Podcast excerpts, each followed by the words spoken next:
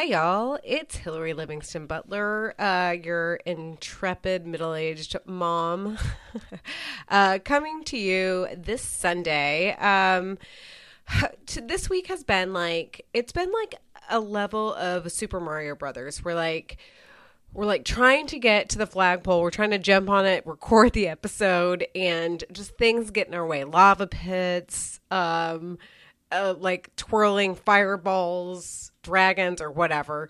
Um, I can't remember all the lore from Super Mario Brothers. That's like where my knowledge ends. Anyway, this this week we had an episode we were going to record. It was going to be great, and then just things got on got in our way. But we have a great episode for you guys. I uh, just re-listened to it, and I actually LOL'd at us, um, which is sort of um, a little meta, I guess. But I was laughing while I was laughing on the show. Um, anyway, it's really enjoyable. It's, it talks about well, ostensibly the episode is about what we wanted to be when we grew up, which we do talk about, and none of our none of our admissions are surprising at all.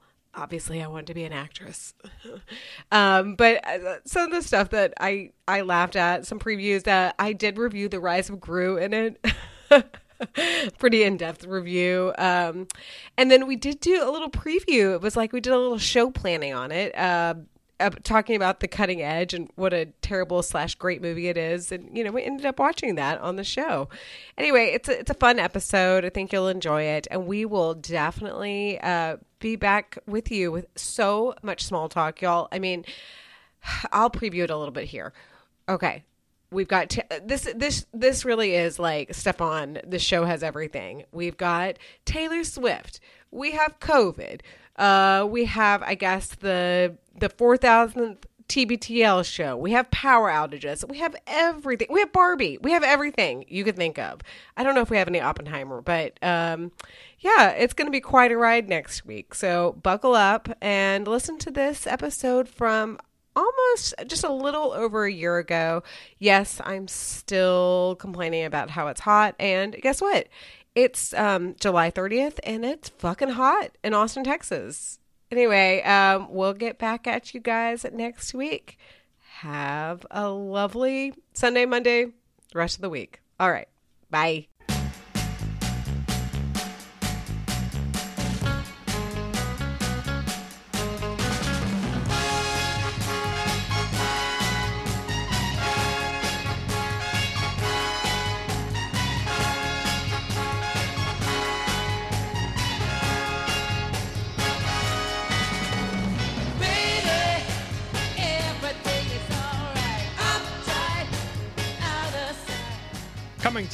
Garden View Studios in historic Albany, New York, I'm Bobby Pape, and this show has everything. Tonight, our hopes, our dreams, many of which I'm sure have been shattered. We're talking about the things we wanted to be when we grow up, and maybe someday we actually will.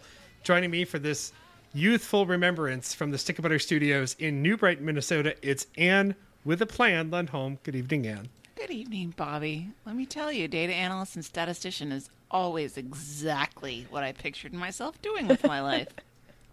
You're the one person I would actually believe saying Shut that. up. Even I'm not that big of a dork. And since you've already heard her laugh in the Middle Age Momish Studios in Austin, Texas, it's Hillary, the H. Bob Livingston Butler. Good evening, Hillary. I also always wanted to be a project manager for a commercial real estate leasing office team. It was a dream. Specifically that and only that. So, spoiler alert. Yeah, I don't know if you're just reading like a Barrington Bears Class A office space special of some kind. yes. yes. I am. Uh, and in the Money Pit Studios in Detroit, Michigan, it's Meredith, the MVH Van Harn. Good evening, Meredith. Good evening. Senior biostatistician at a medical device CRO was always the plan. Yeah, um, I, given that I played viola for two months in fourth grade until we all mutually agreed that I should be ushered back over to the chorus, um, I don't know how chorus administrator ever ended up being my dream come true, but uh, more on that in a few minutes. After we do some small talk, get into our mailbag with your feedback about what Jeremy Holmes should experience next on the miseducation of Jeremy Holmes. We'll also take your uh, Tishi recommends, or rather, give you our Tishi recommends, and tell you how you can get involved with the show. Hillary, take us to the mailbag, would you? No, wrong order. No. Take us to the small talk, wouldn't you? I would love to. Uh, now, people, when we put topics in the small talk section, we very often do not label who has put what where. So there's often a little bit of guessing about what item applies to one person.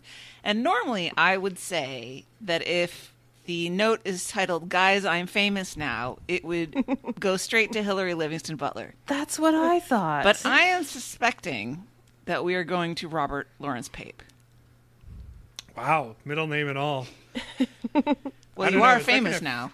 Is that going to fit on my Hollywood star? I feel like that's a lot of it's a lot of letters. Uh, yes, I am, uh, and no wonder I'm so jittery tonight. I am not just the extra coffee in my NPR hashtag Go Public mug that I am enjoying over here. Uh, I'm famous now, so I just want to let you all know that this is going to be my last um, my last episode of Tishi because it's time to get paid for this talent. Oh, have I not uh, been sending you the checks? Sorry. God, I thought our shares seemed a little bit big. yeah. yeah.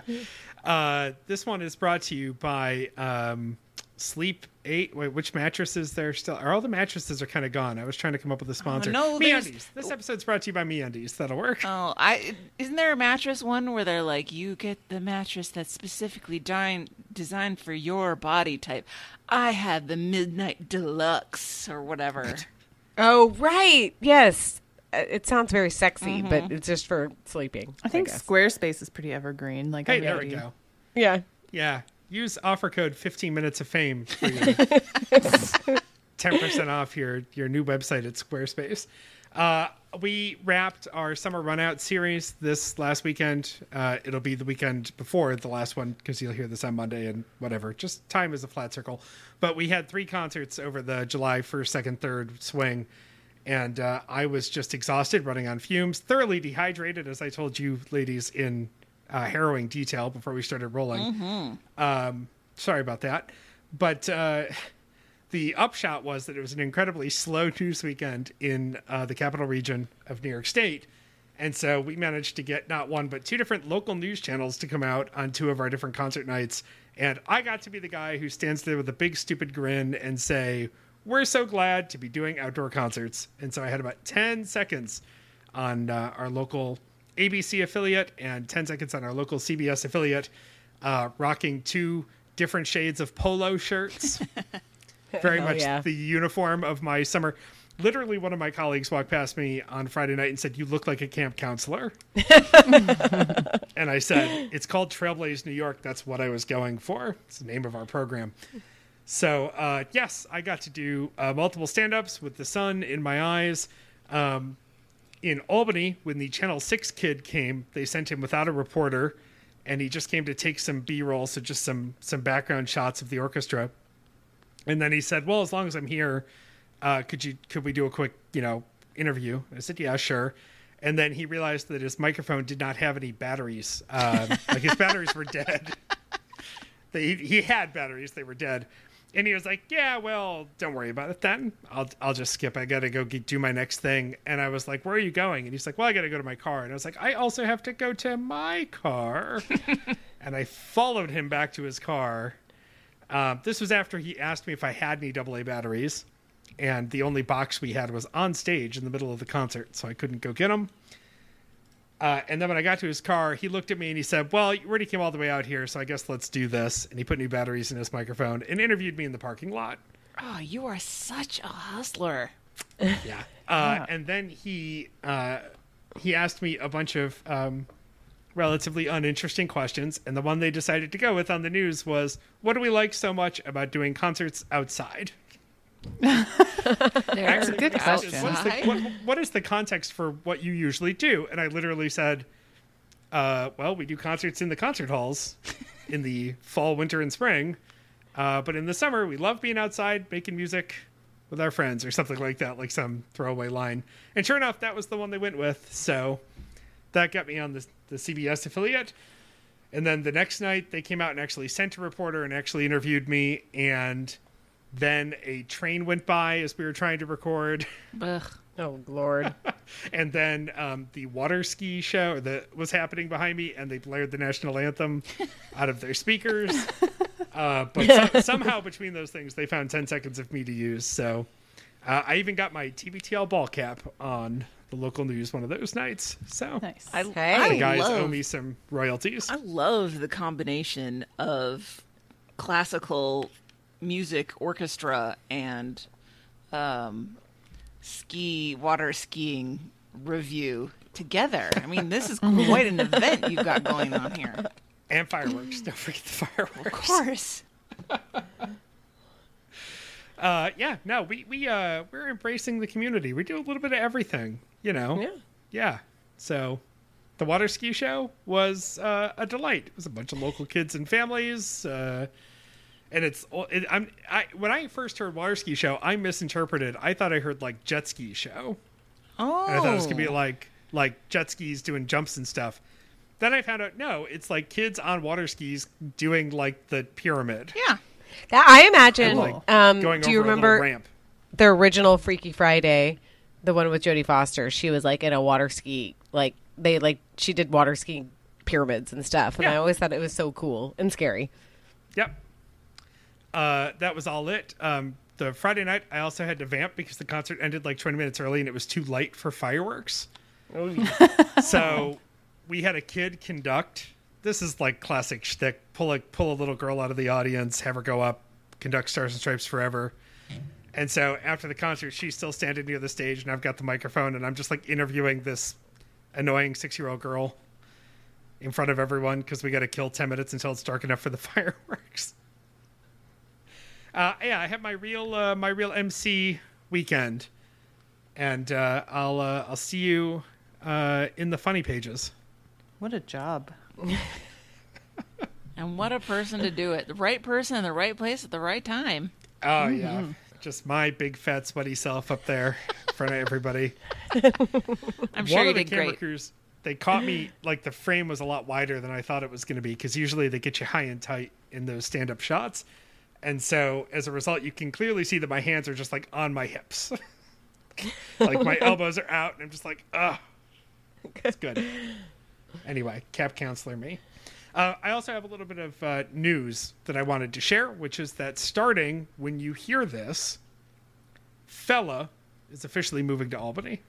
Oh, We've decided that it's time. He's been back and forth several times. He's been a commuter cat for the last couple of months. Um, he does not like being a commuter cat. He he freezes up, I'm shocked. doesn't move the entire time, doesn't complain, doesn't meow a lot, just just stays absolutely still and pisses himself every time. Oh, poor baby. And we don't want to do that to him too much more. And since Sam and I are going on vacation for a few days this week, just to Rochester to see my family, uh, we decided that it would be easier to find a cat sitter in Albany. So he's coming to Albany, and when he gets here, he's staying here. So we're one step closer to being a family again. That's good. put the family back together. Yeah, Sam will be out here in a couple of more weeks. The lease is up in Boston at the end of August, but um, for now, I'm getting the cat. It's my turn to have custody starting next week. I thought that you Uh, had decided that you just couldn't be without him. right, Sam. Eh, Fella, definitely. Definitely. yeah. I'm actually a little worried about Sam because she's at least had the cat to talk to. Yeah.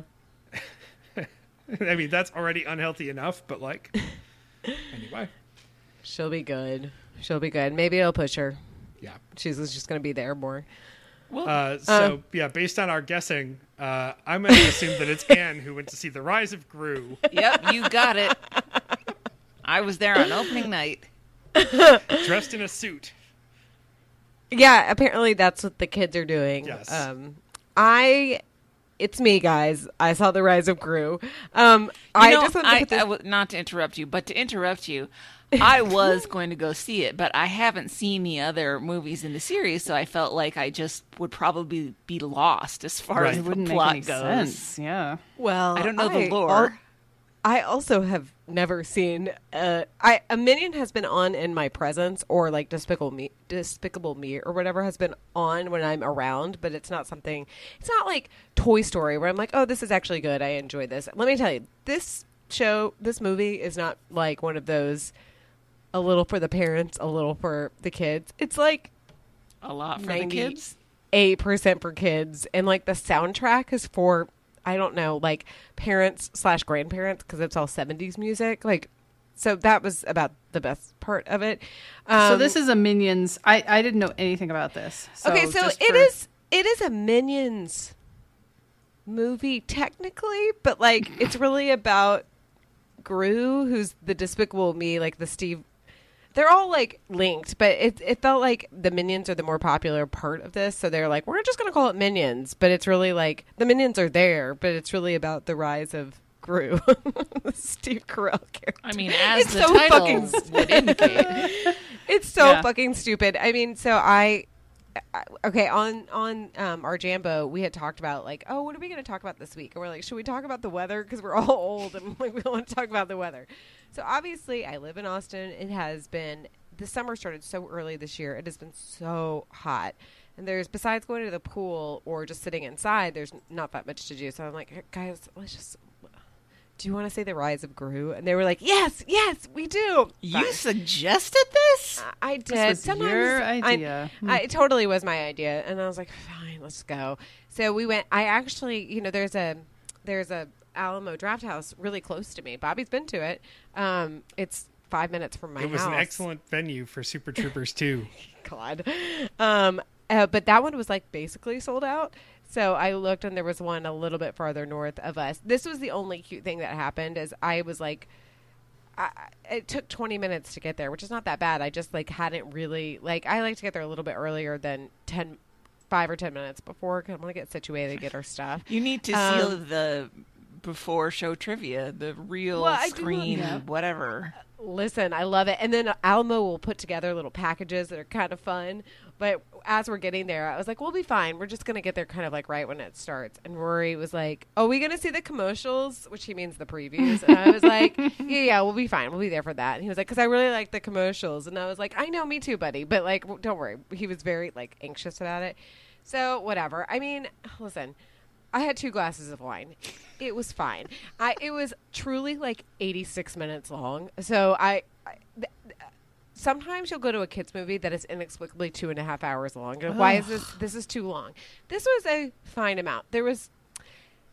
What I do in these movies is basically I go in fresh. I don't know, I don't know the plot, but I also don't know who the voice actors are. no spoilers no, you don't want any- movie. but I like to see if I can guess. Like, okay, that is you know, and these are pretty obvious. Minus Steve Carell, it's like Taraji P Henson was she was acting her heart out, and then Alan Arca, who you like, Alan Arkin, you can like he just is. His voice is his voice is his voice, and it's never like it's always the same. So um, that was kind of fun. It it was truly fine. It was they loved it. There was like minion butt cracks that happened, and that always gets a Oh, laugh. yep. Um, I I'm still like I don't understand what they're. I actually I listened to this podcast, um, and they were talking about the popularity of the minions and why they're so popular and they're popular internationally because with the minions you're like what are they speaking and they're not really speaking anything occasionally it'll be like maybe spanish but they're kind of just speaking gibberish and that is apparently very appealing to an international audience because the language kind of doesn't matter mm-hmm. they don't Oh, really they have, don't to have to translate, yeah. yeah you kind of get the gist of what they're doing anyway I still don't really understand how Gru got the minions. Like I'm like he, they're just there. I do I want an origin story? No, I don't. But I'm still kind of curious about it. Um, anyway, that was my review. I'm not putting it into she recommends, but if you can go to a place that serves wine and food, then you know, go for it. How many Grus? How many Grus? mm, out of five, I would give it two and a half Grus. That's better than I would expect. It's because it was short. There was one line that made me laugh, and the music was good, and that was Pretty you low know. bar. Yeah, well, I know. You know, I, I also saw Sonic 2 in the theater, and like that was I was like f- passed out. Although it was very popular, I like passed out during it. So you know, whatever. I just enjoy going to the theater. That's like part of the thing with me. Even if it's a crappy movie, I'm like, oh no, it's fun. I kind of like the experience of it. And it, let me tell you, it was packed. We had good seats, but it was packed. So Well, at the draft house, you can just sit and enjoy whatever you're drinking or eating, and it's fine. Yeah, exactly. And I'll say my dumbass kids were like play fighting at one point. I mean, it was fine. It was like they whatever they were imitating something on screen, and Rory slightly knocked one of Bridget's milkshake, and it like spilled all over her and spilled on the chair. And I was like, "It's okay. I'm gonna get up and go get napkins. It's not a big deal." Um, which I was happily okay with leaving the movie to go get napkins. But the very nice Alamo Draft House people were like, no, no, no, we got it. We'll clean it off. We're going to spray it down. So that was nice. That's why I like going there. And you're like, no, no, no, I can leave. I can leave this room. Please, going to go to my car real quick. Please, can I? I'll be back in I'm 20 fine. minutes, I swear. Uh, anyway, congrats to Steve Carell because I'm sure he's making. Making bank. Oh, yeah. Yep. Let's hope. Yeah. I saw a headline that the franchise of these movies is like over four billion dollars now. It's crazy. It made so much money this week. I mean, obviously it was a long weekend, but it made so much money. I'm trying to picture Alan Arkin as a minion, but still. He's not a minion. He's not a minion. okay. No, no, he's like a part of this bad guy. Please don't make me explain tell this. us, tell us, tell us. But I'm He's so interested. a bad guy crew that he gets get kick, he gets kicked out of the crew by Taraji P Henson and and now I'm forgetting all the other oh like Jean Claude Van Damme randomly and Oh um, no! I, I looked it up over here. Jean Claude's character is is Jean Claude Jean Claude. Like, Yes. Arr, Cla- Claude. Oh, like with claws? Oh. Mm, Jean clever. Claude. And then he Alan Arkin's character gets killed. I always get confused with I know who they are, but Spoiler. in my in my name it's at the very beginning. And it, when I'm talking about Alan Arkin versus versus Alan Alda, they occupy a similar space in my brain, and they're very different, but like similar also. So I get kind of That'd be a confused. fun um, dueling Allens. Um, anyway, but um, so Alan Arkin is this like he's I don't know. It doesn't he's a- matter now. I'm just picturing Glengarry Glen Ross with minions. Oh, that's a nightmare. Oh lordy. Anyway, go see it. I don't know. Whatever. That's my thing. I don't know, whatever. Uh, Well, two thumbs. yeah. I don't even know. Whatever. I thought was, I was loopy tonight. masterful. uh, let's loop back around to cats. If we're gonna have uh, cats in Albany, let's have some cats in Detroit news.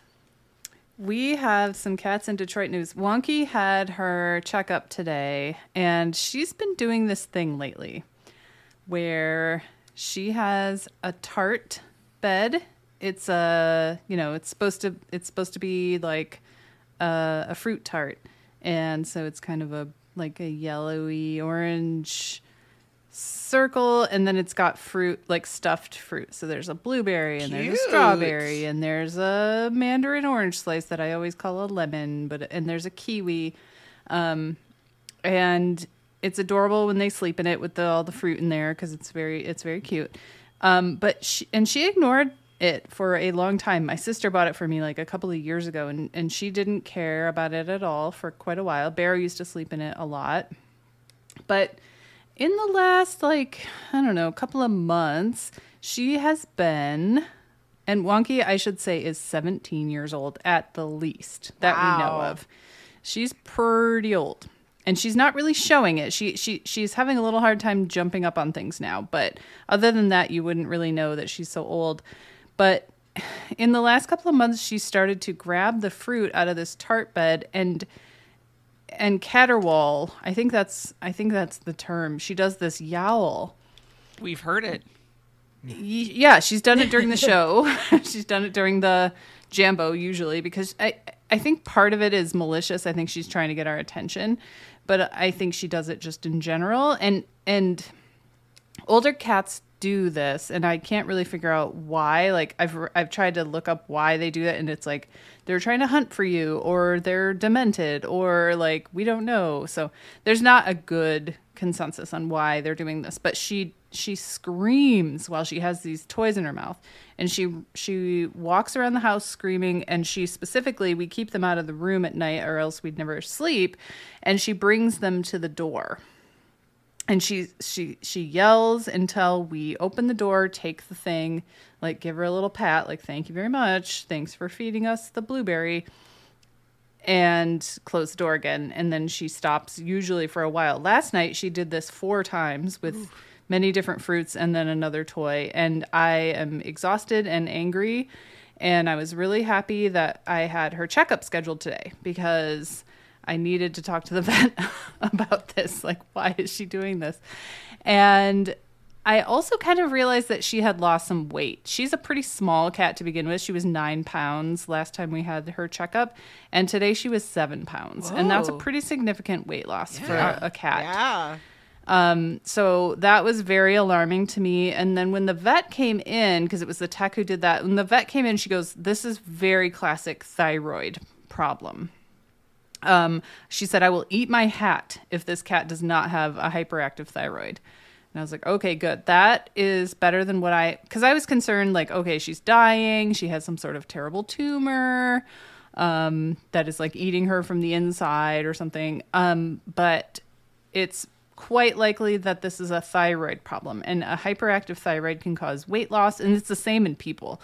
Um, hyperactivity, um, sleeplessness, you know, all sorts of like appetite things because your thyroid's involved in your metabolism. So it's not surprising that she would lose some weight if she has a hyperactive thyroid. So if that is the case, we they they drew some blood and I'll find out tomorrow for sure. Um, we'll either put her on medication or we will get to do a uh, radioactive iodine injection and just destroy her thyroid entirely. Wow. Yeah, which would be cool because I mean it's kind of it's kind of a process. I think she would have to stay at the vet for a bit, but it would mean no she wouldn't have to take medication for the rest of her life because it's really just forever.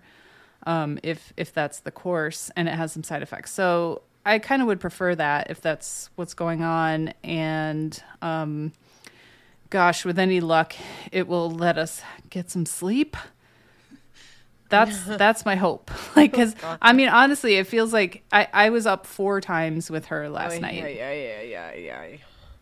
yeah and this That's is a tough. cat i mean you get cats instead of kids because you don't want to do, do stuff like that Yes. and here i am up Doing- with her all night long because she's mm-hmm. crying Oh, lordy. Yeah. So I, you know, if any of you guys out there have had this, please uh, tell me what your experiences were, um, because this is it's it's really challenging. I, I would love to get a full night's sleep one of these nights. It is But, uh, brutal. I mean yeah. that I um parents can choose to do whatever they want to do.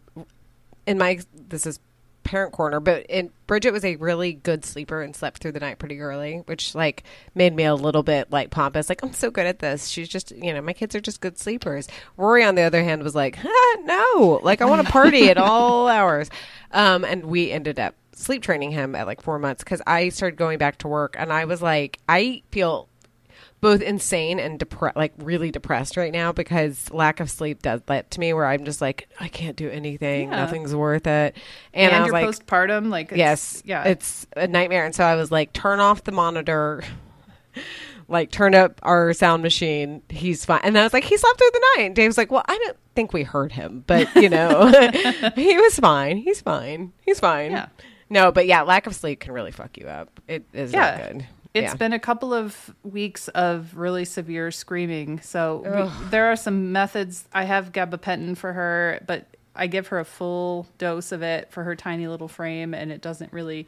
She's okay until like two, three in the morning, but then it's like every hour after that she'll she'll Ugh, scream God. at the door. So yeah, and then you it's get been to the point where you're like, I guess I'm up now. I guess that's what Yeah. we're doing. Yeah. Yeah, th- this morning, honestly, what Gregory Goats he works about forty five minute drive away, and he has to be there at seven, so he's up at like five, Yeah. usually. Yeah. And the the last time she did this was literally like three seconds before his alarm went off, and I was just Oh. like, well, here we go. And we're up. yeah, yeah. I am a Well. little concerned about this radioactive injection because it's all going great until you end up with a Hulk cat. Well, you know, that's a possibility. I, I didn't ask the vet about potential Hulk side effects, but um, if that ends up being the diagnosis, I'm going to definitely bring that up. I mean, monetize it. Yeah. True. There's got to be a, you know, a admission fee or film a Marvel movie or something.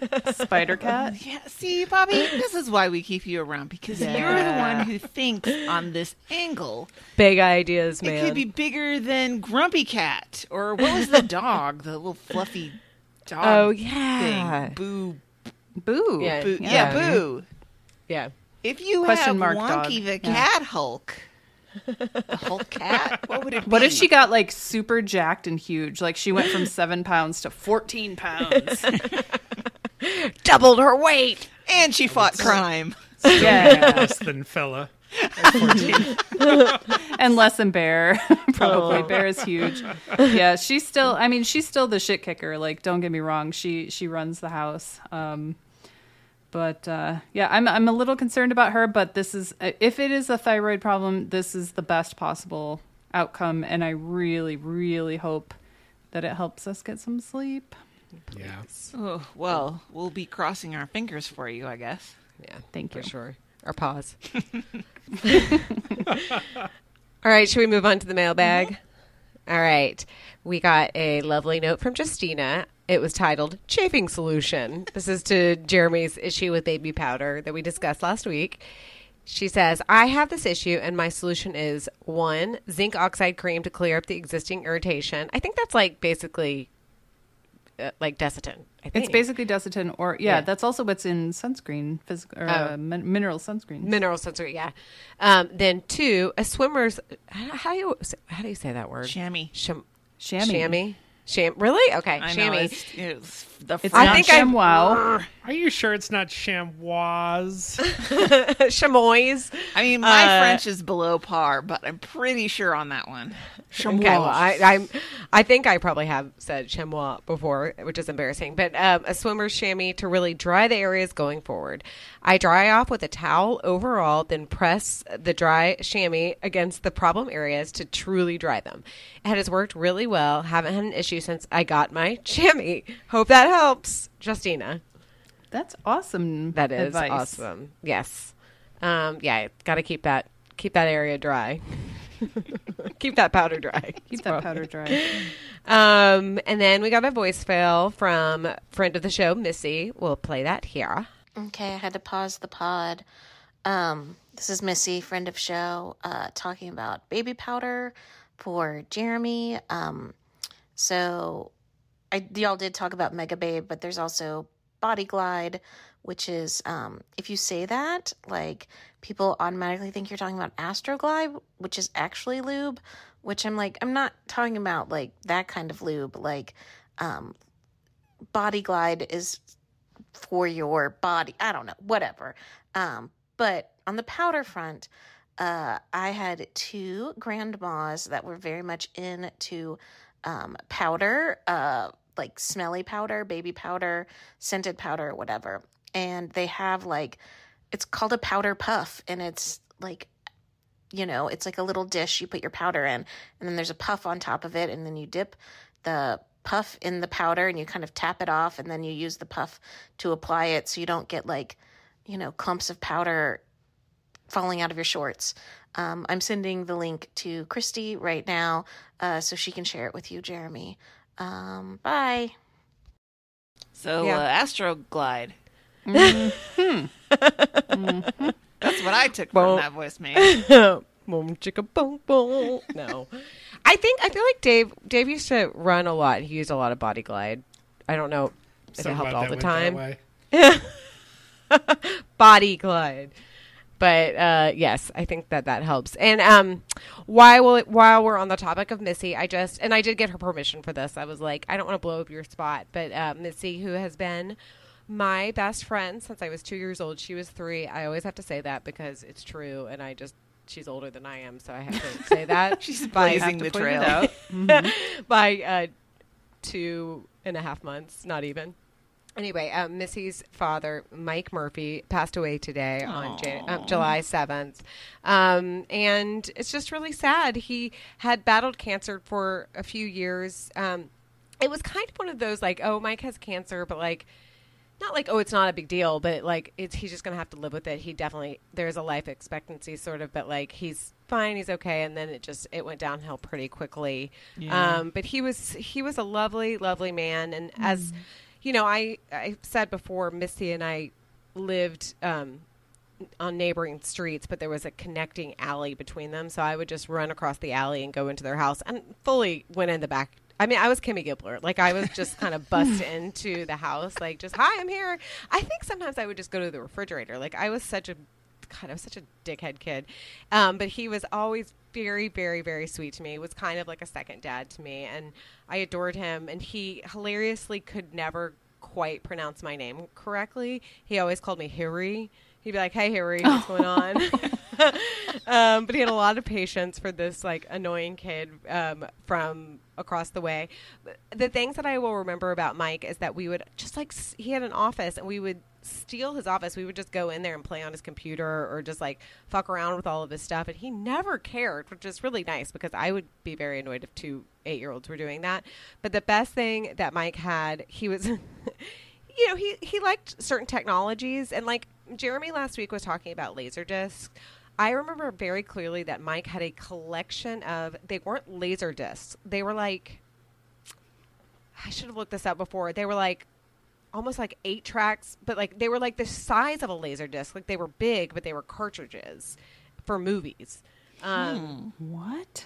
I need to find this. I will find it. I, I Missy's gonna be so annoyed because she's like, yeah, it's called blah blah blah. But it was sort of this in between time, like before VHS or Beta really got started, and it was these like cartridges that you would put in and play a movie. And I have a distinct memory of watching Doctor Detroit in Mike's uh, office, which is um, not an appropriate movie for like an eight year old to watch, but whatever, it was fine. We watched them.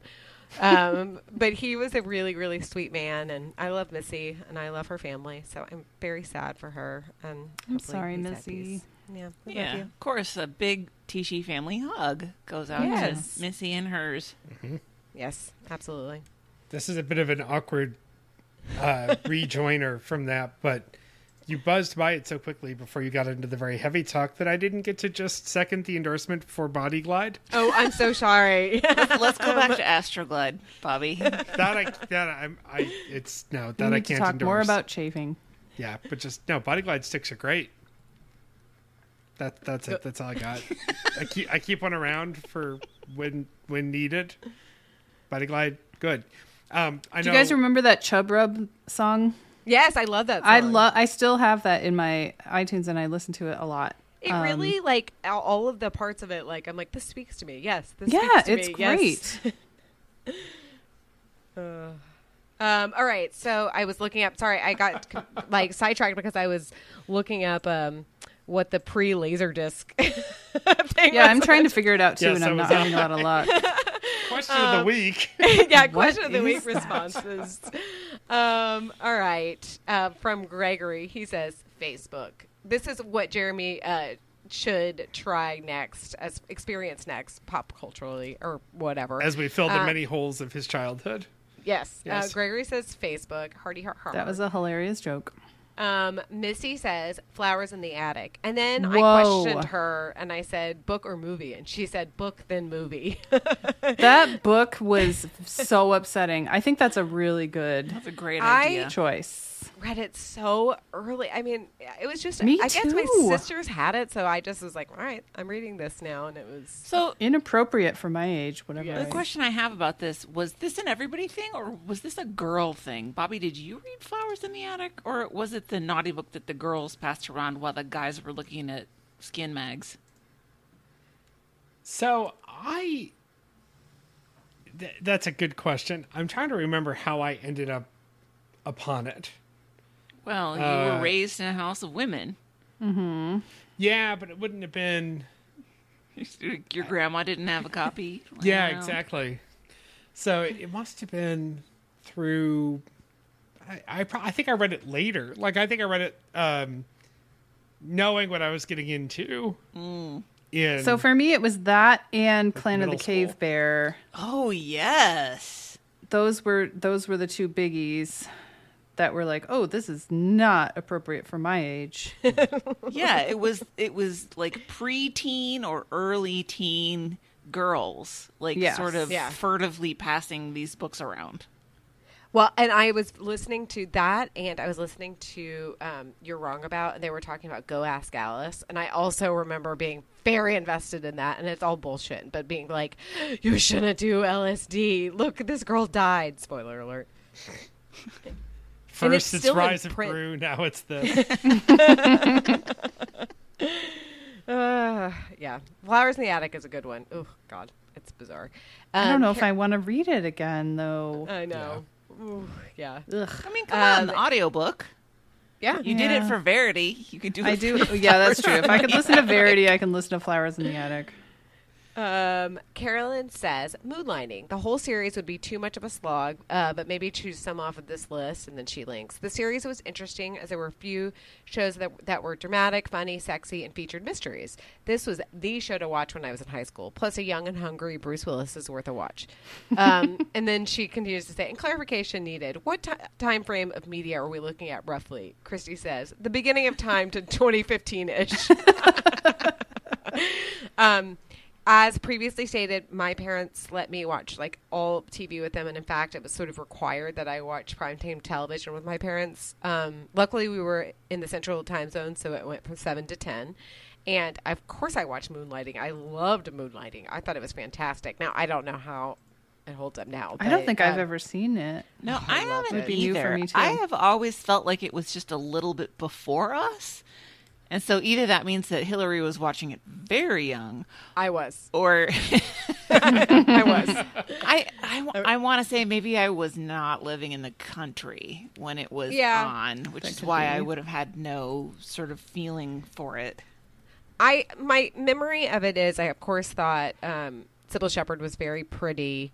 I didn't really care about Bruce Willis that much at the time, and Booger from Revenge of the Nerds is in it, and I thought he was hilarious. So it was sort of like, oh, okay, it's fine, and it was funny enough.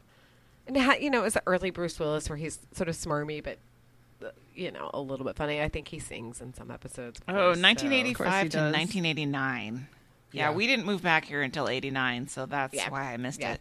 It's funny you should it. mention booger because I just saw somebody today and I, I was driving by this person and they were sitting at a picnic table and I was stopping at a light just long enough to look over and go, Is that Curtis Armstrong? and then I kept driving. And the thing is, one, I'm sure it wasn't. And two, why Curtis Armstrong is a name I knew. You know, sometimes those things stick in your head. There's no of all the people, reasoning. of all the of Yep. all the actors, booger. I know.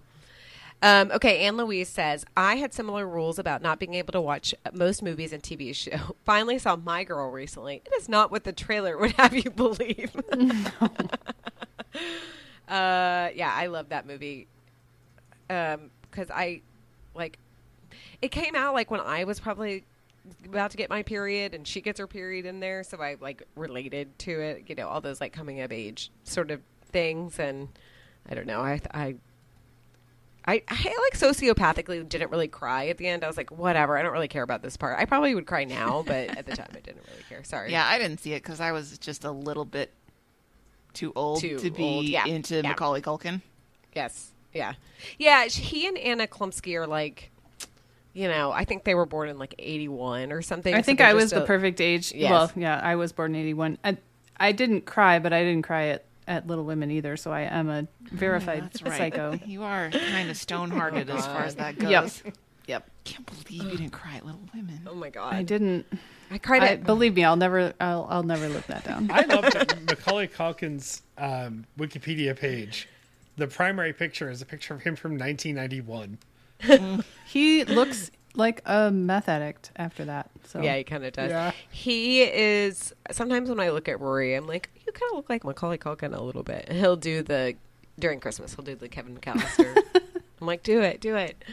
Um, Lane says, I'm going to say the cutting edge, uh, but just because for one summer of my youth, I watched Dirty Dancing and the cutting edge one after the other practically every day. Oh my gosh, The Cutting Edge was one of my favorites. What Oh, is it, it. about the cutting edge? Because it's not that good a movie. Like, No, but No. every woman I know of a certain age age adores that movie, oh and I am one of them. I would watch that movie right now. Well, it is I- the ultimate love skate relationship. I so, like viscerally remember when it came out. I feel like I've talked about this before, and it came out, and so did Ladybugs, which is not a good movie. Also with Rodney Dangerfield and R.I.P. Oh, what's the kid? Jonathan Brandis. Um, and all of my friends wanted to go see Ladybugs, and we had to see that and not The Cutting Edge. And I was so mad. And I eventually saw the. Don't worry, I eventually saw The Cutting Edge many, many, many, many times. but I was Catastrophe pissed. avoided. I know. I was so shoo. Uh, but yeah, I loved it. I There loved was it. a But I- horse movie in that same vein. I think it was Wild Hearts. Wild yes, Hearts where she Broken. dies, Can't Be Broken? where she dies Yeah. the, The horse horse diving. the- Yeah. So this was a this was a so Cutting Edge and this were two like sleepover mainstays. Totally, totally. Oh, the cutting edge is so good. It's so crappy. Like I saw it recently, and I'm like, this is not a good movie. It's And, not I don't good. think I want to rewatch It's it. not they good. cut they cut away so many times that you're like, it's not even anywhere believable that it's them. I mean, I know it's not. You don't know but, that like, when you're 10 though. No, you don't. Guys, And you don't on think that Prime Moira Video. Kelly could actually do all those? we can stream it on Prime Video. We have not done a Tishi movie watch along oh, since we the could. shitty Christmas movie. I think that's a good one. I think we might. Jeremy Yeah. has to come. yeah, make Jeremy do it with us. Oh, yes, that's a good one. Let's do it. Show planning This is going to ruin show. my childhood. No, no, Wait, Meredith, the- listen. When I rewatched it, I fully realized it was terrible, and I still loved it. Okay. Oh, okay. totally. The what is it called? Pamchenko or whatever. The Oh, it's really Pamchenko. Yep. Wait, what's the um what's the name of the male actor? What's his name? Oh, why can't I remember it? um, it, it no, it's not DB Sweeney. I always get them mixed up. Isn't it DB Um, Sweeney? I It think is it DB. Sweeney. Is it No, it is DB Sweeney? because I always get confused when they talk about who's the guy that always like fly, he like flew a plane and disappeared or whatever. Um, DB Cooper. I'm like, I give Oh. those. I think yeah. of those two in my head. Yeah, it is DB Sweeney. Yeah. Ah, the stars of the early '90s. He was so cute. I'm looking at the Wikipedia. Kate and Doug's icy rapport begins to thaw.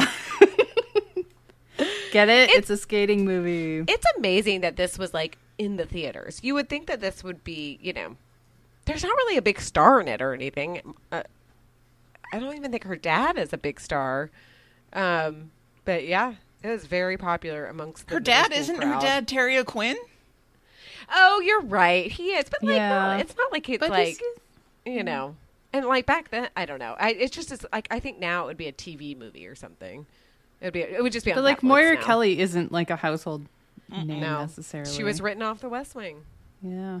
Yeah, well, she And was. she was very this one. Yeah, annoying she was in The West annoying. She was super annoying. And then she was on um, One Tree Hill, so she's just fine. I'm not worried about her. Um, okay, Amanda says The Breakfast Club, um, which I mean, That's a good you- one. You know, these three movies, the three, I think, you know, Sixteen Candles, Pretty in Pink, The Breakfast Club, have problems, but for sure. But you kind of need to have a base of them. You need to watch them at least once, and then and you can also like you know obviously Sixteen Candles is like a yikes yikes yikes. There's a lot of bad stuff in there, but um, I don't know. I just feel like to, you have to have that. That those are the teen movies. I didn't see The Breakfast Club until I was in college. So I feel like it doesn't quite have the same kind of hold on me that it does for Yeah. a lot of people our age or a little bit older, I think, Yeah. than us. We would be at the very tail end. I think I was a bit too young. I didn't see it until much later too. Yeah. The Breakfast Club of the three of those was the one I found the most boring because I, it's just a lot of them talking and you know like sitting around in a circle talking. it's and it's a like, character study. Yeah. Yes, Yeah. and I was like, I don't, and I wasn't in high school, so I was like, I don't really get this. Like, Mm-hmm. what's going on with all these people? Whereas, obviously, Sixteen Candles is a romance, and there's hijinks, and then Pretty in Pink is like, you know, what all, it, it's like the nerd and the popular guy get together. Yeah, and James Spader is fantastic in it. I would think that Hillary, that your sisters would be like Oh, dead in the yes. bullseye Oh, Yeah. for those Oh movies. yes, Oh yeah, I mean they were like the perfect age for all of those movies. I mean, I think that's why I watched it so many times because it was just it wasn't even Slumber Party. I mean, it was Slumber Party, but it was also just like on at home all the time. So Breakfast Club was what year? Eighty five, I think. Okay, because I think for some reason, I mean, Breakfast Club I did see when I was probably too young to see it. Ferris Bueller's Day Off was always the Yeah, Sort that's of- eighty six. Yeah. Yeah. right. Yeah. Um, and that's more. I mean, it's like it's more. They're having fun times, you know, with all the stuff. And Ferris Bueller's Day Off, I loved until they got back to Cameron's house, and then I was like, I don't like this anymore. Yeah, it's stressing me depressing. out. Uh, and then, of course, b- being the younger person here, Mm. E- Empire Records was my one of my coming of age movies. Ah, yes. Oh, yes. and yeah. we never ended up watching it when the Tishi road trip didn't go to Delaware or did go to Delaware. I don't remember if we went to Delaware. we did. We I think must we did, but Must you know, I think we got too wrapped up in DC movies to yeah. I'm in Delaware. Um, just do a fucking Delaware stuff. we'll do all the Uh, great movies of Delaware. That was a favorite of my sister, and she was born in '84. A little yeah, closer to you. I agree. Empire Records was a little bit like I probably. I loved Liv Tyler, so I don't know why I didn't watch it as much, but that was Right. not one that I watched all the time. And I don't, I don't think that the main guy was that cute because he was he had that hair that I didn't really like very much. The butt cut boy hair is not my style. I gotta- Um, I gotta warn you, the rest of the Delaware movies, it's looking a little thin. really? surprises me. Every corporation is based there. Yeah, exactly. Movies want to Yeah. film there. Huh? Yeah. It's, uh, it's a lot of Wilmington, Delaware, just like my fake ID. Um, okay, and finally, John says 1970s horror movies, like maybe Halloween or Jaws. Jaws would be a That's a good good. one. Oh, Yeah. Jaws. Yeah. Tis Yeah. the season. Yeah, I'm going to Cape Cod. Maybe we should do that around Halloween. yeah, yeah. Um, I if we do Jaws, that's fine. But if we do any of the slash movies, I'm out. Yeah, I know. I'm a scaredy cat. Can't. I've never actually Can't. seen Jaws either, so that would be a new one for me. Ooh. too. Really? Mm-hmm. Ooh. Yeah, Maybe we should do is- that around Labor Day. Oh yeah, Yeah. that's good. Oh yeah. Jaws 2, straight mind fuck. Jaws 1, great movie. I enjoy swimming, so I just never really wanted to ruin that. Sure, sure. Eh, you'd be fine. Uh, well, thank you for your submissions. We are taking them into consideration. Yes, and and continue to send them. We we will Yes. log them appropriately. yeah. It's going to take years of effort to deprogram Jeremy. So yeah, we we need a lot of suggestions. So every time we do this, this that will be the question. So you can give them to an give give them to us now or save them for later. Great. Uh, medium talk this week, you guys, is our our dreams, our failed dreams from when we were kids. Our hopes and dreams. Yeah, so we were brainstorming what we wanted to talk about, and Gregory came up with what do I want to be when I grow up? And we thought that was a great idea. Um, so I guess we may as well just start left to right, huh? Yeah, Yeah. let's do it. And what do you want to be when you grow up? Well, there was a brief period when I was five when I wanted to be a lawyer. I don't think I actually knew what a lawyer was or what a lawyer did. but for some reason, Sounds good. Okay, I'm gonna I I'm gonna to. tell you why I, I think some people wanted to be a lawyer, and I'm not attributing this to you. This is just what I because in the life game, the two highest paid ones were lawyer and doctor, and I didn't, knew I didn't want to be a doctor. And I remember a lawyer made fifty thousand dollars, and I was like, that's what I want. Doctors be. make fifty thousand dollars too, and teachers only made twenty five. yeah, I was like, fuck that. good Teachers Lord. wish they made half a doctor's salary. Yeah, right. Yeah, so I remember being in kindergarten and giving that as my answer for what I wanted to be when I grew up. Uh, and my mother is still convinced that I should have, could have been a lawyer as I was casting about trying to figure out my path in life. She said that I should go to law school. And I was like, but I don't want to be a lawyer. And she said, oh, but you know, you don't have to be a trial lawyer or anything like on TV. You could be a research lawyer. You love research. And I said, no, I don't love research. You love research. Stop projecting. and that's, I think, as far as I ever got with the law profess- profession. And I, I don't know. I want to say that I never really had any real hopes or dreams. Like I didn't get out of bed with a goal or an ambition in my life. Even like the things that I would have wanted to do, like be a singer or be an actor or whatever. I knew even from a young age that those were not realistic goals, so I did not set them. Uh, I am always always have been too practical for that sort of thing, and I admire people who are impractical enough to follow their dreams. My brother Carl, being one of them, wanted to be an artist and um, be an animator from the time he could pick up a pencil. He was drawing superheroes and um, Ninja Turtles and Transformers and all of that stuff. And he spent years um, drawing caricatures at the Mall of America and other amusement parks and rejections and being unemployed and taking side gigs. And my mom did insist, it's probably a good move on her part, that he get a job in graphic design just so that he would have something Yep. a little more stable. Yeah. Um, but he just never gave up on that dream. And he has started work on the new, upcoming, buzzed about, um, like reimagined Batman animated series that's going to that's being like run by all the Batman greats. So cool. Yeah. So like he literally achieved his dream and I'm so proud of him and so amazed because I would not have had I think the drive and the need to do that. That being said, if I'm going to look at like what my wildest fantasies would have been, I would like to be an astronaut. Oh yeah, Yes. hell yeah. which is why I really do need to go to space camp. Mm-hmm. and we've talked about like mission to Mars and would you go on the one way mission to Mars? And I said, hell yes, I would. I have absolutely no problem with. I would have loved to be an astronaut, but it was one of those things where um, it's pretty hard, I guess, to become an astronaut. Gotta have a PhD. Gotta have a first of all. PhD, or you have to go the military track and be a pilot. When And- ladies are astronauts, do they spell it with an extra T and then an E at the end? like it's an astronaut? Astronaut. Cute, a cute astronaut. Um, Yes, I always knew that. Well, I was never military minded, and anyway, I could never be a pilot because I have really bad eyesight. Uh, and I just like then then when I um, had established that was this was an impractical idea, then I just abandoned all of it.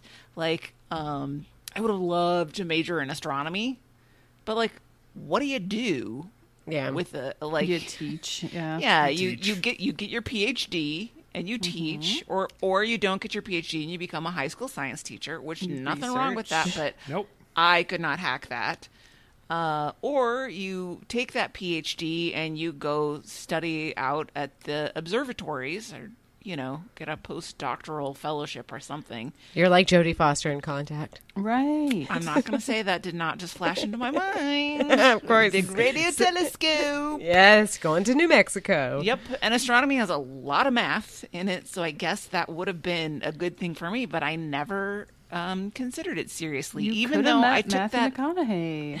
I know. I took two semesters of astronomy in college as my science um, class because I didn't want to take chemistry or Yeah. any of Ew. the or physics. Oh God! But it was super fun to take astronomy, and I don't know why I never thought about it seriously, except that there's really not much of a career progression on that. So Yeah. Yeah. that's my disappointing story about what I wanted to be when I grew up. Yeah, this show's going to be a bummer. I know. tell. Oh. Well, um, Bobby, what was your unrealized dream? Well, from my earliest age, and I have documented proof of this because if you go back, um, there's one of those uh, books that parents buy with the pocket for every grade level in it and the little cutouts to put in the class picture Oh, so cute. and and the mm-hmm. little lines where you fill out like you interview the child and you ask a few questions and you write it in one of those exists somewhere where two thirds of it is empty.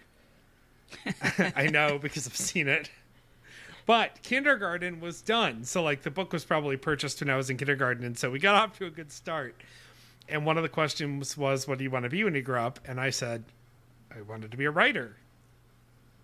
Very oh, simple. Mm-hmm. yeah. Wanted to be a writer. Always wanted to be a writer.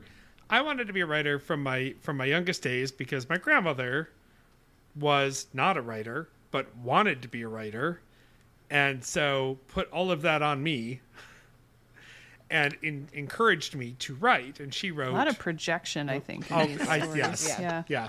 My grandmother also thought I was going to be the first Episcopal priest to be president of the United States. Right. So, right. There's a lot She's- going on. She's filling out your Hi. dance card pretty quick there. Some, for some reason, I never wanted to be the priest or the president, but I wanted to be a writer. And I always um assumed that that would, you know, I grooved that into journalism as time went on because I realized I have no interest or ability to write fiction and long form nonfiction. You know, I'm not going to sit and write uh, like a long nonfiction book on something. So that was journalism straight through middle school. Uh, you know, I did not make the staff of my middle school newspaper, the Eye of What? Spry, Spry Middle School. Uh, I don't remember why I didn't make the middle school staff, but I was complaining about it one day to a friend of my mo- a friend of mine whose mother ran the high school newspaper. She was an English teacher, and she heard me complaining about it, and so she made sure I got the high school newspaper when I got there. Aw. Um, and then I was the editor of my high school newspaper. I just always assumed my entire childhood, from very early on, I just assumed I would become a journalist, uh, and I was very much on that track until I enjoyed music in high school, got to college, and sort of wandered around aimlessly for a couple of years. Was the editor of my college newspaper. I mean, this continued for me for many years, uh, and then I interned at the Buffalo News in 2007 and at the end of my six month extended internship where they kept me after the summer because they were so short staffed that they needed the help the union came in and said he's worked six months. He cannot work any longer unless you offer him a job. And they were in a hiring freeze. And so they didn't offer me a job.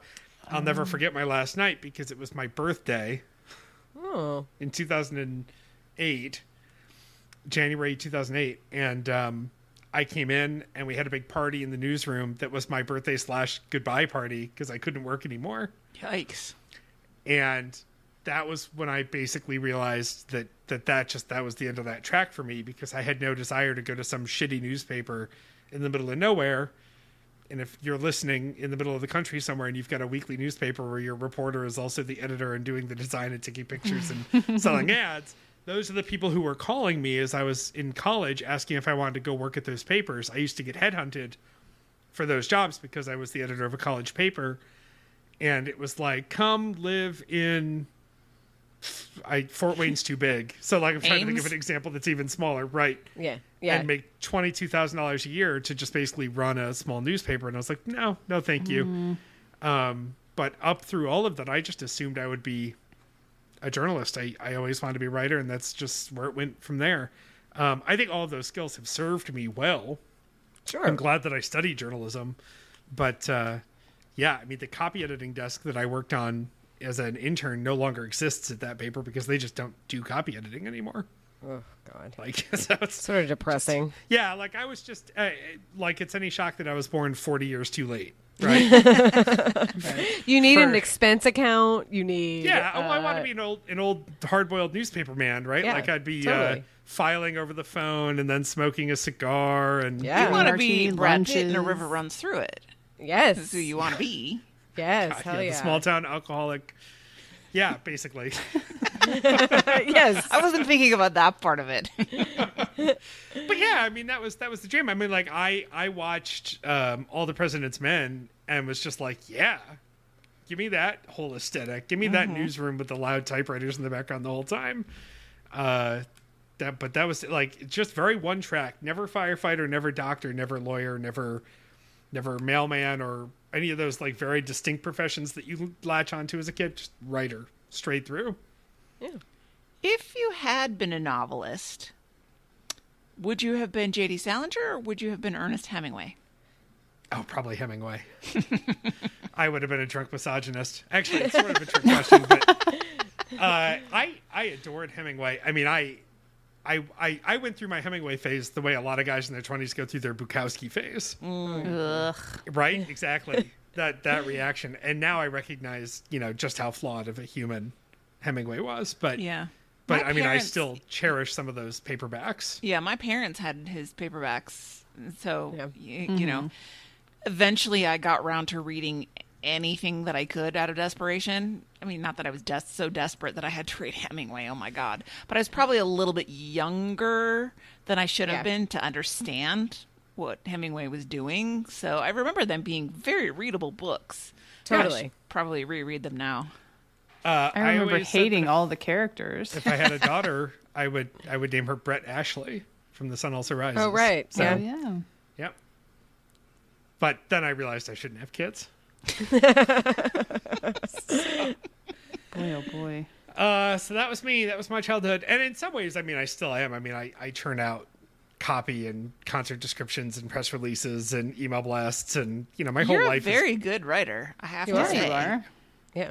yeah, I, I appreciate that. I I think that I could still get better. I mean, I had the luxury of teaching writing for a couple of semesters in in college, and so I felt like I had to hone some of that stuff to model examples. So I enjoy it a lot, but I'm I'm glad I'm not in the newspaper world because the quality of life is just so shitty.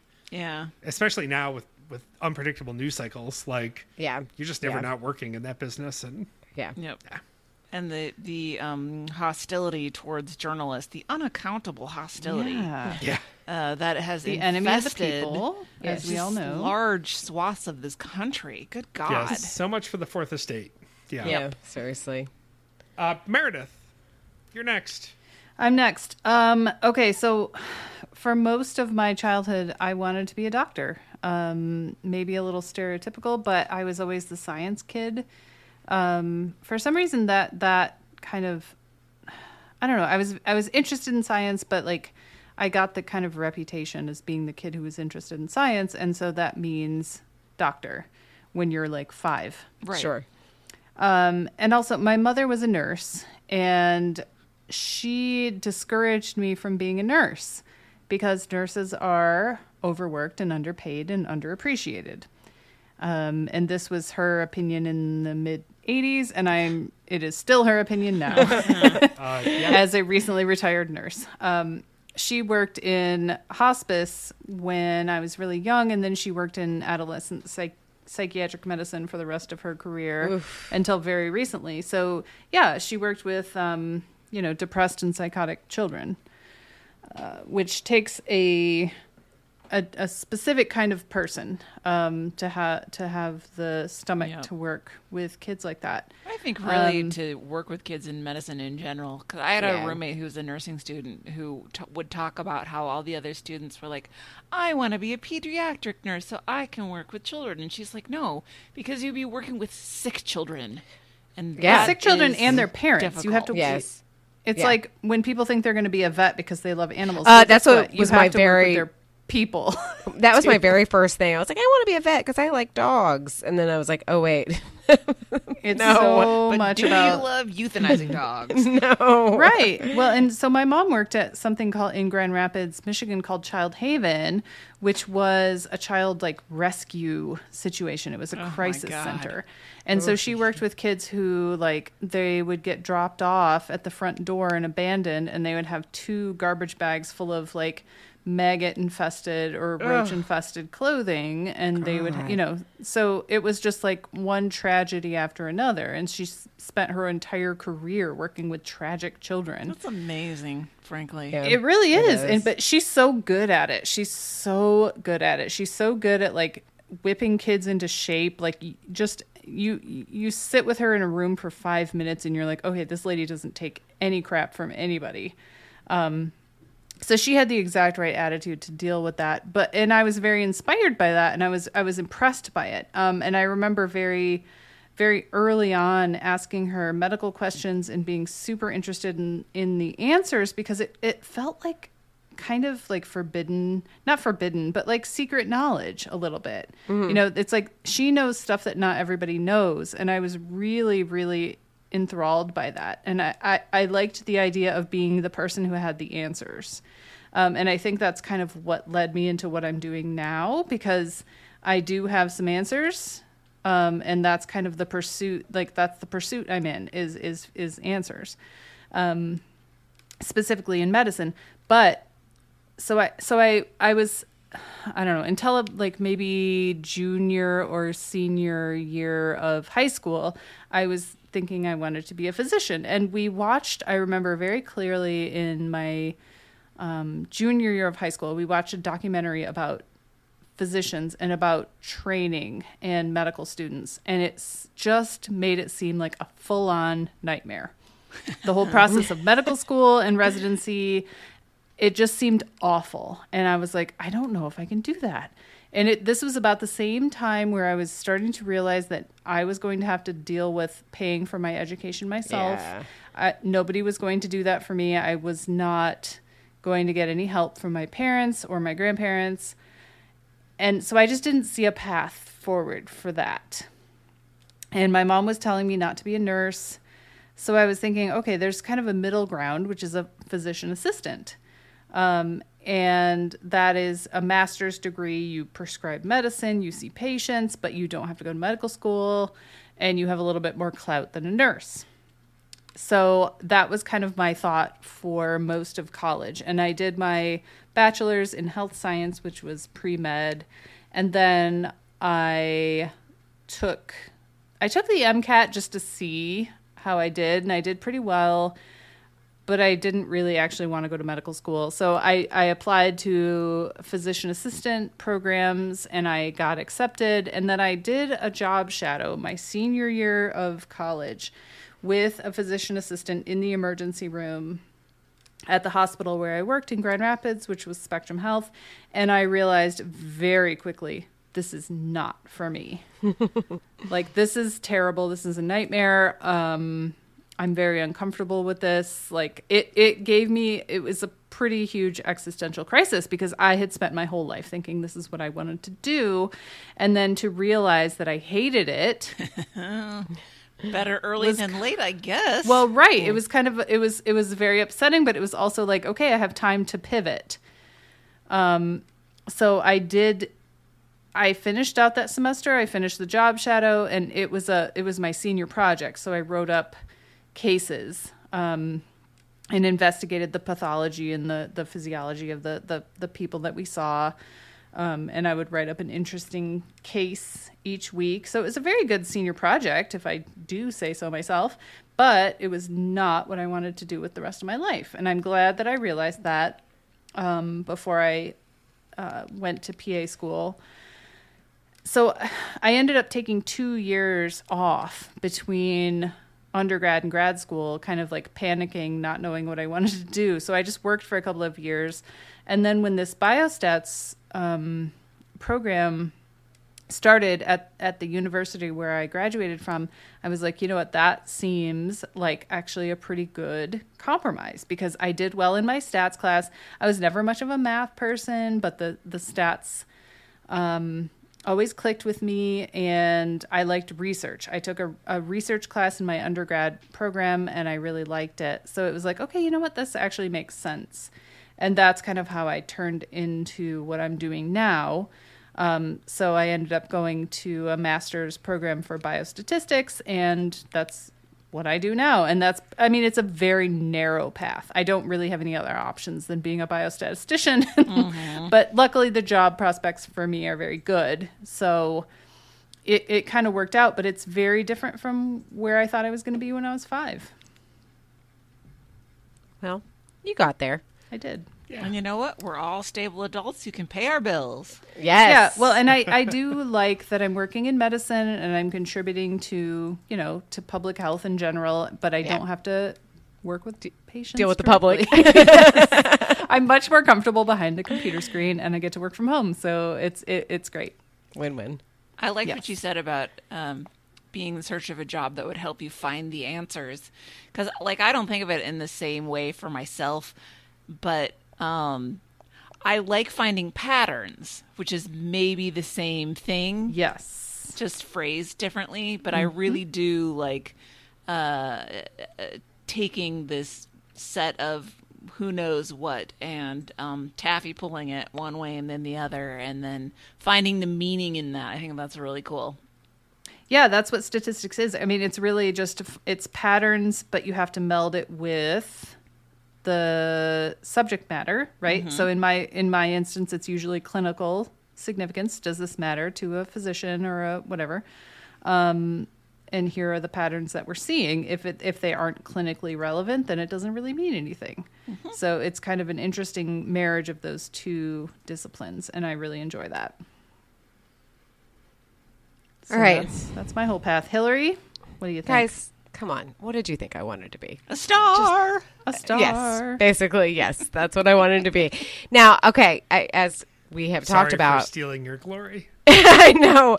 I I obviously grew up in the 80s for the most part, and there was not like a YouTube kind of thing. So I oh really my just. God, you would have been a YouTuber. Oh, I 100% would have. Oh, Um, uh, but would have I, been so, so, I just, good. You If would have only been there was YouTube. watches when you're untangling her hair. exactly. Can you imagine, like now, if we had the YouTubes of Hillary when she was ten? oh, I would have cringed. Ugh. Um, no, I, I, so because there was not really an avenue, I just said I wanted to be an actress. And I think if people just told me, oh, you, you want to be an actress, right? I'm like, yeah, of course that's what I want to be. I want to be an actress. I was a, not a good actor at all. I'm not a good actor. Not at all. Um, so I, you know, I was the president of my thespians club, but I knew that that was not like when I got to college, I was like, this is not something I'm going to do. And also, I knew being an actress was largely dependent on looks, and I don't think I'm like an ugly person or anything, but and it's not. It ju- I just knew that was going to be like a heartbreaker kind of thing, and I didn't want. I didn't want to have like the Katherine Heigl and knocked up scenario constantly. Like, we need you to go home, step on the scale.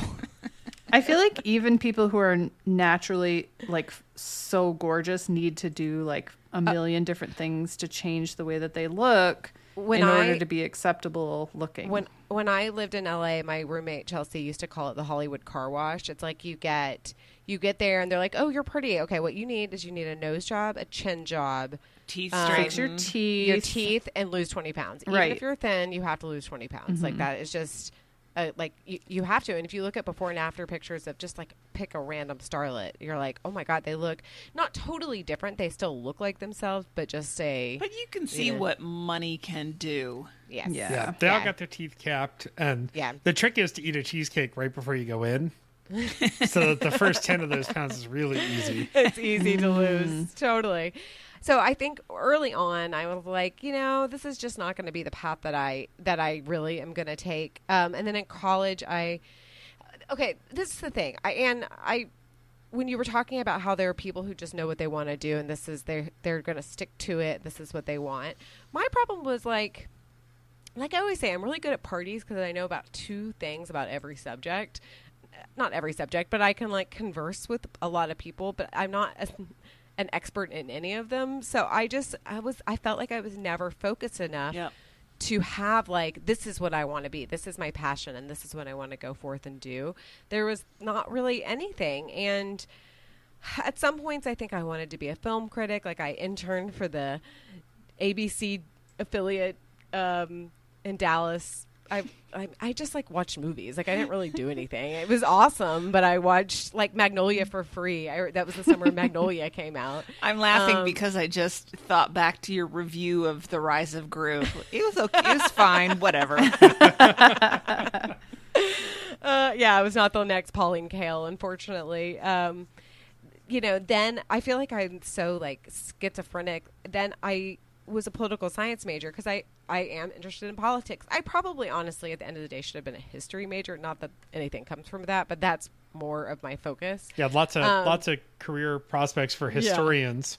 Yeah. Oh, I feel like political science is kind of up your alley, though. It is, You would have been great in Washington as like an aide to somebody. Oh yeah. Well, and so in college, I went I had did two internships. One was for the Shelby County Republican Party. Oops, because it was the only one that was left. I was like, fine, I'll take it. I, I think I've said this, but the only reason why I liked it is that they let you smoke inside. Like I was like working and typing things up and smoking. I was like, this is great. Whatever makes actually- it tolerable. Encouraged it there, didn't they? oh, totally. Um, and then I interned for this congressman who is was like the sort of this sounds terrible because it's extremely racist, but he was like the Obama before Obama. He was this young black guy named Harold Ford Jr., who I think sometimes is on like MSNBC. He's from he's from Memphis, but he went to Michigan and he's kind of does anyway. He's like a young black guy. Everybody thought he was like this new hope and this is who we're gonna you know, put our chips behind. And I interned at his office, and he was almost never there, like never there, because he was in Washington. He wasn't in Memphis. Um, and I, it just left such a bad taste in my mouth. I mean, it was. You know, and that's just politics. I think it's just like, even if it's on the good side, it just feels kind of gross at the end of the day. So, fuck, I graduated college and I had not really any idea of what I wanted to do. I think I thought Bobby sort of similarly to you. I I think I, I had also interned at Good Morning Texas, which was the morning show at and um I could definitely see you as the morning co-host of something called Good Morning oh, Texas. yes. You might need a perm. I know. Well, yeah. Um, and I, so I, when I, I told my mom, oh, maybe I'll work on a morning show again or do something in the news. And she said to me, I think you either need to choose going to a really small town, like, you know, Tyler, Texas, or something like that. Yep. Um, or you can go, like, you're, uh, you're planning to go to San Francisco, that's fine, but like, you might not be able to just you know get your way in there. And i i couldn't. So then became my illustrious retail career. Um, and then it was you know it, i think what happens is you kind of have these ideas but the problem is a lot of them that we're talking about it takes not that my parents weren't very supportive. They were. They were fantastic but a lot of times in those careers it takes parents that will, are willing to fund you or just a lot of luck mm-hmm. or maybe a little bit more hard work than I was willing to do, meaning I would have to have a job working retail or being a waitress or whatever, and then also doing something else, you know, hustling, doing internships and all that and getting my face out there. And I just like, I wasn't that important to me. Like That I was like, so hard. it does, and I just didn't really want to do that. And at some point, you just got to pay the bills. You know, you got to figure out a way to pay the bills. So you just kind of figure it out, and then that's where you are. And now, you know, my job now, it's not like, oh, this is my dream job, but at, you know, you get to the point where you're like, I'm really good at this.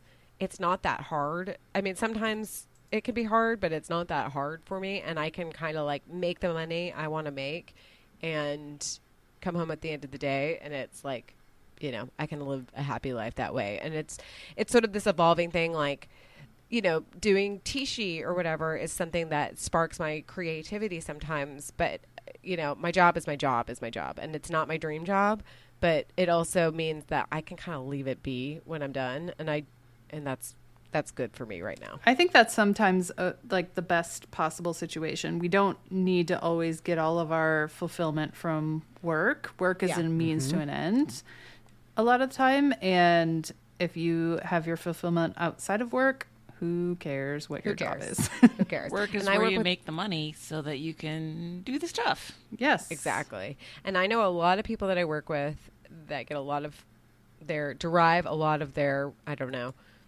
um pride in their you know Yeah. yeah. meaning of their life from the their job and I just I don't know it's so up and down that I I can't I just can't do that.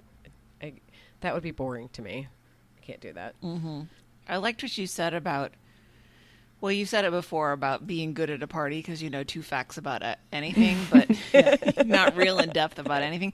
But I feel exactly the same way. Like in, in school, I was pretty good at everything.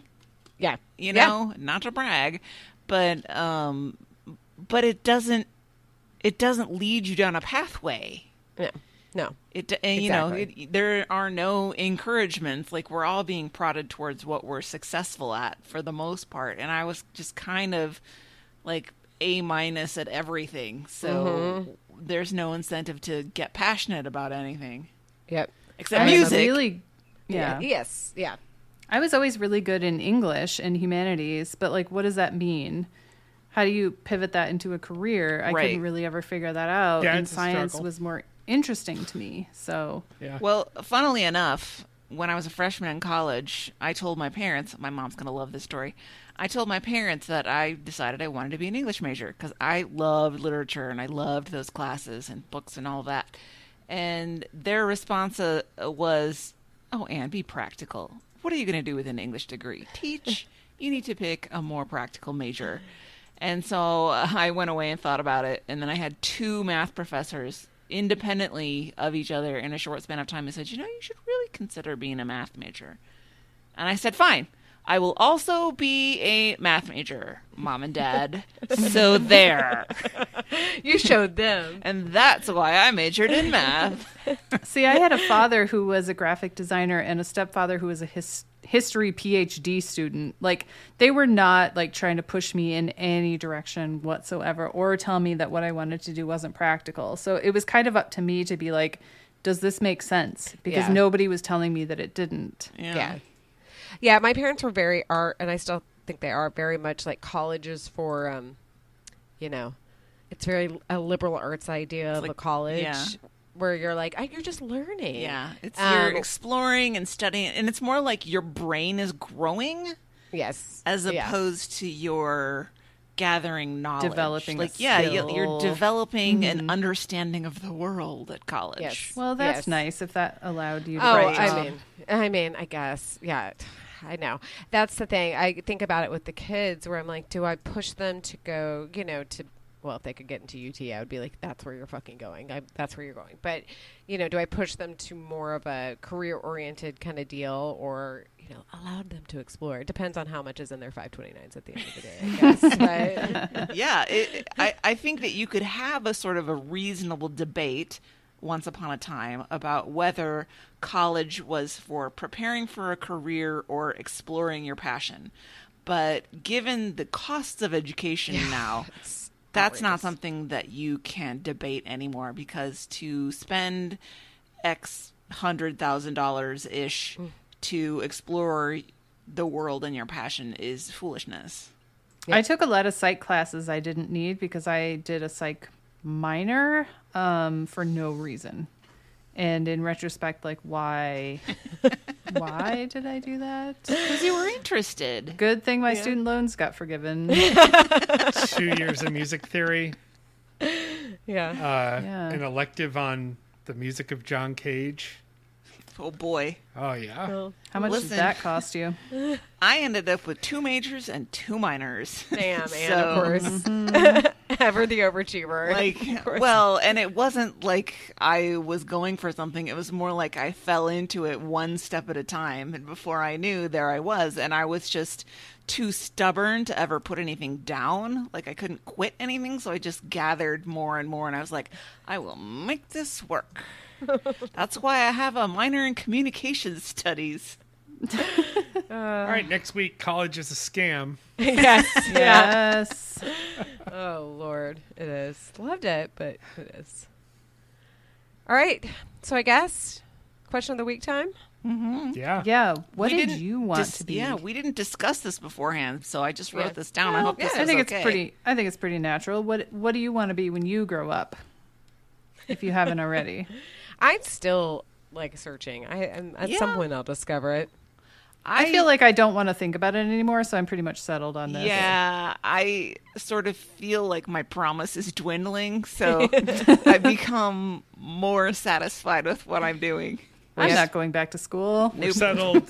Our drains are filling slowly. Yeah. And now that, frankly, I'm making a livable wage, I don't think about it so much anymore. Yeah, Yes, I don't either. Agree. Except when days where I'm working really hard on something that I'm like, this is so fucking stupid. Why am I working so hard on this? Those are the only days that I. I think we all have those. Mine's Yeah. only a little funny because I know I won't be in my specific job forever. Like I know I'm not leaving anytime soon, but I also just know that my job's not a forever, forever job. Like Sure. either I need to Probably just the nature of your career, get right? promoted or yeah, and and it, funny, it's the kind of career I was trying to avoid when I didn't want to move to Bumblefuck, Illinois for two years and then to the next I've small heard town, the next small Bumblefuck is very lovely in the spring. Well, well, it- you know, we were talking about TV news a few minutes ago. Hillary, you know, Albany is a small market, and so Are they hiring? every yes, well, like every couple of months, there's uh, you know some wave of oh, so and so from Channel Six is leaving to go to a larger Yeah. station, or Yeah, it's the minor leagues. or more often, so and so from our station's leaving to go work in PR somewhere yeah. or Oh. you know yeah. or marketing because it's just you know the the cost the, the wage you need to live it's so lucrative to finally just give up and go do a communications Right. job somewhere Working in PR sounds like uh, exhausting to me. i i applied for jobs in marketing agencies uh, at various points uh, especially when we moved to buffalo and i was trying to figure out what my transition to buffalo was going to be before the pandemic destroyed all of that and i sincerely thought one of my next stops would be to work for a marketing agency Yeah. and just do copywriting or do client relationship just you know go don draper it basically Yeah. Yeah. and yeah i don't know I'm sure you'd be good at that. Yeah, for sure. oh i would be great at it and then i would be so mad at myself as a you know Yeah. it's like yeah i want to work in marketing but i only want to work with the the nonprofit the good ones. the good ones yeah yeah no Meanwhile, you're like on a Good luck. call with me talking about like a, a building that's breaking ground soon. That's what you're talking about. right it's like how do we how do we explain this two month delay because we're trying to dodge environmental concerns or something Yep. shit all right But but going back to how you were born in the wrong time and your appreciation for newsrooms of the 60s and 70s, think about those three martini lunches oh yeah Hell yeah. that you could participate in. Oh, uh, those first few seasons of Mad Men were just, just uh, you know, scenery porn for me. That sounds full on awful to me. Like Well- being well, drunk in the middle of a workday. First of all, you're No a thanks. woman, so of course that era sounds terrible to you. Well, yeah. but I'm a I'm a straight white guy. I would have You're like- thrived in that era. Yeah, but the thing is, Meredith, they went for lunch at noon and came back at two thirty, worked for forty five minutes, and left. Yeah. So it wouldn't matter that they were drunk in the middle of the day. I still don't think I could sustain that for very long. I've done it a couple of times. It's a, been a long time since I've had a three drink lunch, and I don't think I could do it anymore. I can have a two drink lunch. In fact, tomorrow I'm probably going to. So we'll just see. I would just have to go home and go to sleep. I don't well, know. uh, yeah. I guess if I had a wife at home cooking me dinner and shit, like, okay, fine. Why not? You would probably go to the club after work and Yeah. like, have See some your mistress. cigars and read the newspaper. whole whole conversation for another episode about how um, Ford Orange Club, which is the local club, uh, I missed the cutoff to get in at the young people's price. I should have No. I should have Oh, tried to get in when I was still 35, and so now I'm Yeah, Yeah. we used to be Petroleum Club young people. Oh God, that sounds that. so terrible. Yeah, Yeah. Well, you got to go to the um, oil ball. I sure did. yeah. The oilman's ball, as Mike called it for no reason. Aw. Yeah. Anyway, Yeah. What do you want to be? What do you want to be when you Yeah, grow up? tell us. Question of the week. you wanna- you want to be a you want to be a member of the Petroleum Club? Say no. Um, all right, I'm gonna move on to TSHE recommends. Um, I binged this show, which I was like hesitant to do because I don't know. It like at first didn't appeal to me, but then I had nothing to watch, so I thought, you know, I've heard good things. I'll watch it. It's called The Bear. It's on Hulu. Um, I did not watch the U.S. version of Shameless, but Dave recognized the main guy from that. So if anybody watched that, he was on it.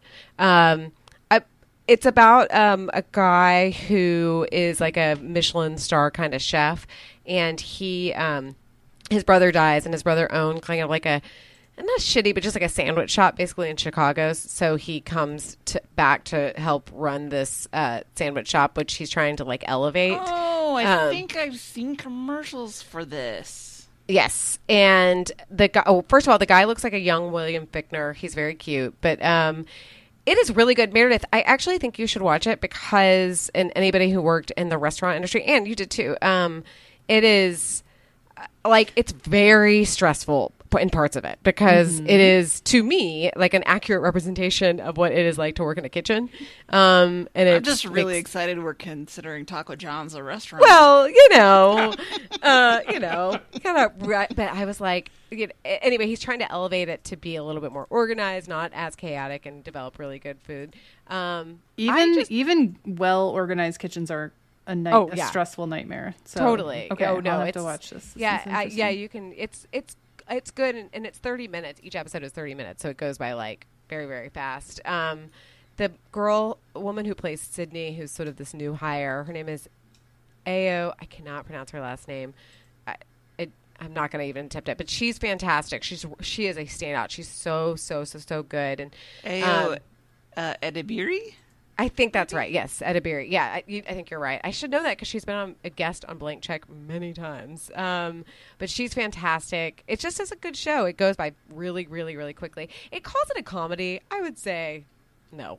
I mean, maybe a dramedy, but like it's more of a drama than it is a comedy. There are funny parts of it. and There are funny characters, but it's a little bit more serious. Anyway, I enjoyed it. I thought it was a good, a good like Sunday afternoon show to binge. I have gotten several Hulu commercials for it, or or is it? It's an FX property. Yeah, and whatever they do, or it's like FX on Hulu or whatever. I know it's very confusing to me. I don't really get it. the the previews I've seen for it have tried to make it look comedy esque, It's really like not. very um coarse. Like I think just because it's FX, so it's like the "It's Always Sunny" vibe of the Yes. ads. Yes, Yeah. yeah, yeah.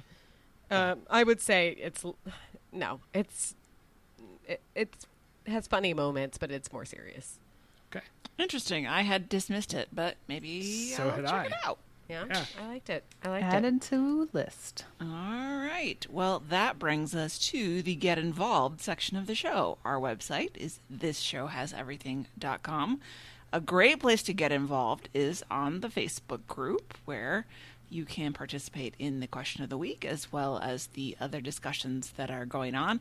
The show Twitter, which Bobby updates regularly. uh, sometimes All the time. Yep, uh, you do your finest journalism on, on at TSHE Show, our Twitter handle. You can email us at uh, tishishow at gmail.com, and we love it when you attach a voice memo recorded on your phone to that email where you uh, let us hear your sweet, sweet voice and the things that, the smart things that come out of your mouth because we do have exceptionally smart listeners. And now I'm just pandering. yeah. It doesn't have True, to be just about powdering your uh, undercarriage. Although Anything you want. exactly, or you can um, fax Bobby your reviews of his TV appearances at 617-354-8513. Thank you everybody for joining us, and that was everything about our life hopes and dreams. Blowing into the wind. Our crushed. oh boy.